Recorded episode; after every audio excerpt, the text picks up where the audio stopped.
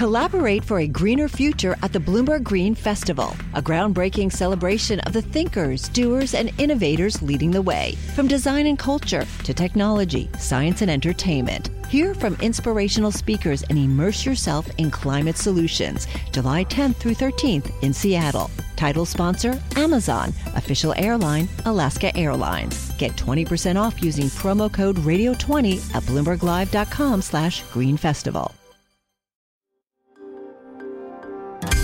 Le entregamos todo lo que necesita saber para comenzar el día. Esto es Bloomberg Daybreak para los que escuchan en América Latina y el resto del mundo. Buenos días y bienvenidos a Bloomberg Daybreak América Latina. Es jueves 5 de octubre de 2023. Soy Eduardo Thompson y estas son las noticias que marcan la jornada. El banco inglés Barclays dijo que los bonos globales están condenados a seguir cayendo a menos que una baja sostenida de las acciones reavive su atractivo. Las pérdidas en los bonos ya empiezan a hacer recordar al mercado de algunas de las crisis más notorias en la historia de Estados Unidos. La caída de los bonos a 10 años es solo ligeramente inferior a la que se produjo tras la crisis.com.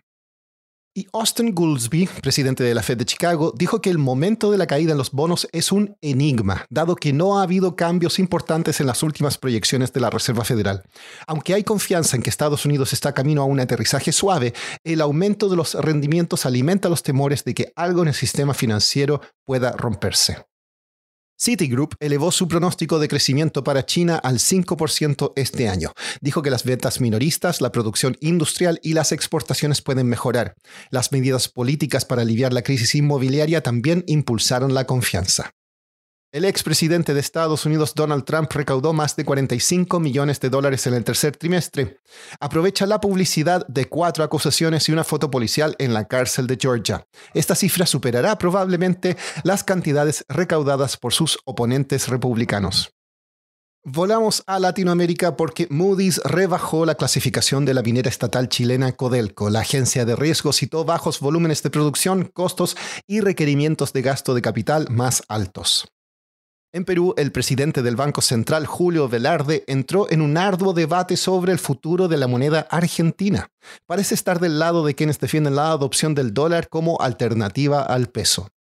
En México, operadores aeroportuarios advirtieron a los inversionistas que el gobierno ha modificado sus contratos de concesión. Dijeron que la Agencia Nacional de Aviación unilateralmente y sin comunicación previa modificó la estructura de tarifas de sus aeropuertos. En Colombia, el Banco de la República sigue preocupado por las presiones inflacionarias. Según las actas de su reunión de septiembre, el banco está buscando la mejor oportunidad para iniciar recortes de tasas.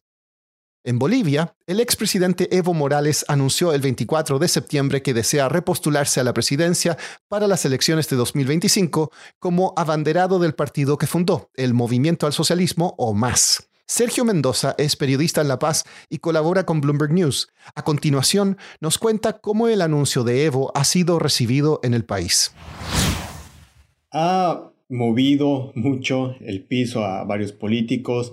Algunos analistas consideran que esto es una oportunidad para, para la oposición porque el MAS va a estar dividido y puede generar más posibilidades para que algún líder de la oposición sea, pueda tener posibilidades de ser electo en las elecciones de 2025 pero eh, no hay un líder de oposición actualmente fuerte o lo suficientemente fuerte eh, para hacer frente a alguno de los líderes del MAS.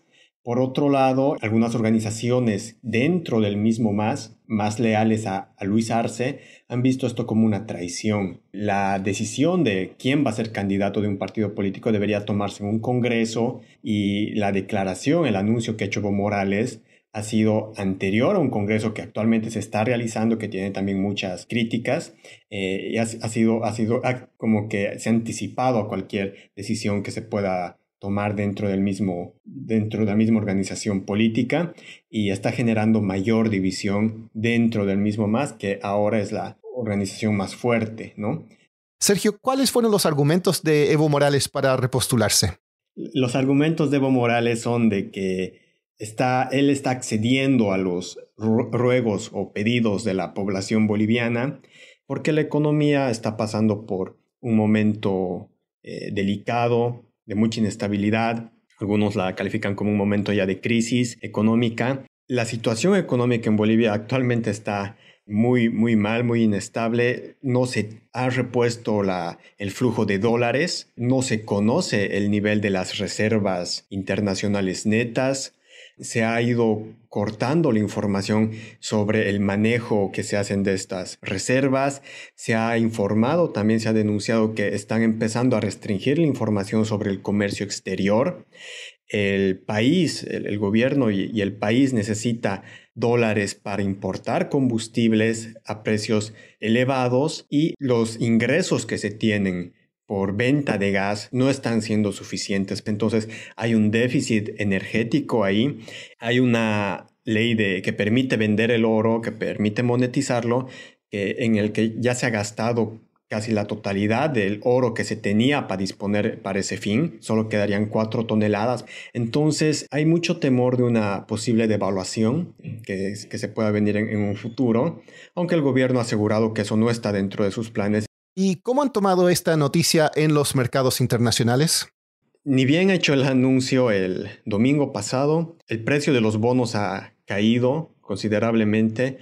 Es muy probable que esto se deba a, la preocupación que tienen los inversionistas por la situación e, no solo económica del país, sino la estabilidad política. El anuncio de Evo Morales no solo es un anuncio poco prometedor para las inversiones a, a largo plazo, sino también genera esta inestabilidad política que se está viendo ya en el país y que podría acrecentarse en los próximos meses.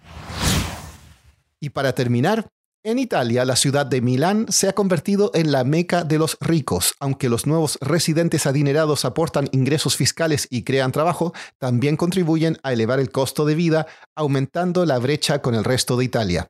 El precio de las viviendas en Milán es el doble que en el resto del país. Eso es todo por hoy. Soy Eduardo Thompson. Gracias por escucharnos. Para conocer todas las noticias que necesita para comenzar el día, revise Daybreak en la app Bloomberg Professional, donde puede personalizar las noticias que desee recibir. También puede suscribirse a la versión solo audio en Spotify, Apple Podcasts o la plataforma de su preferencia. Eso es todo por hoy. Escuche de lunes a viernes Bloomberg Daybreak.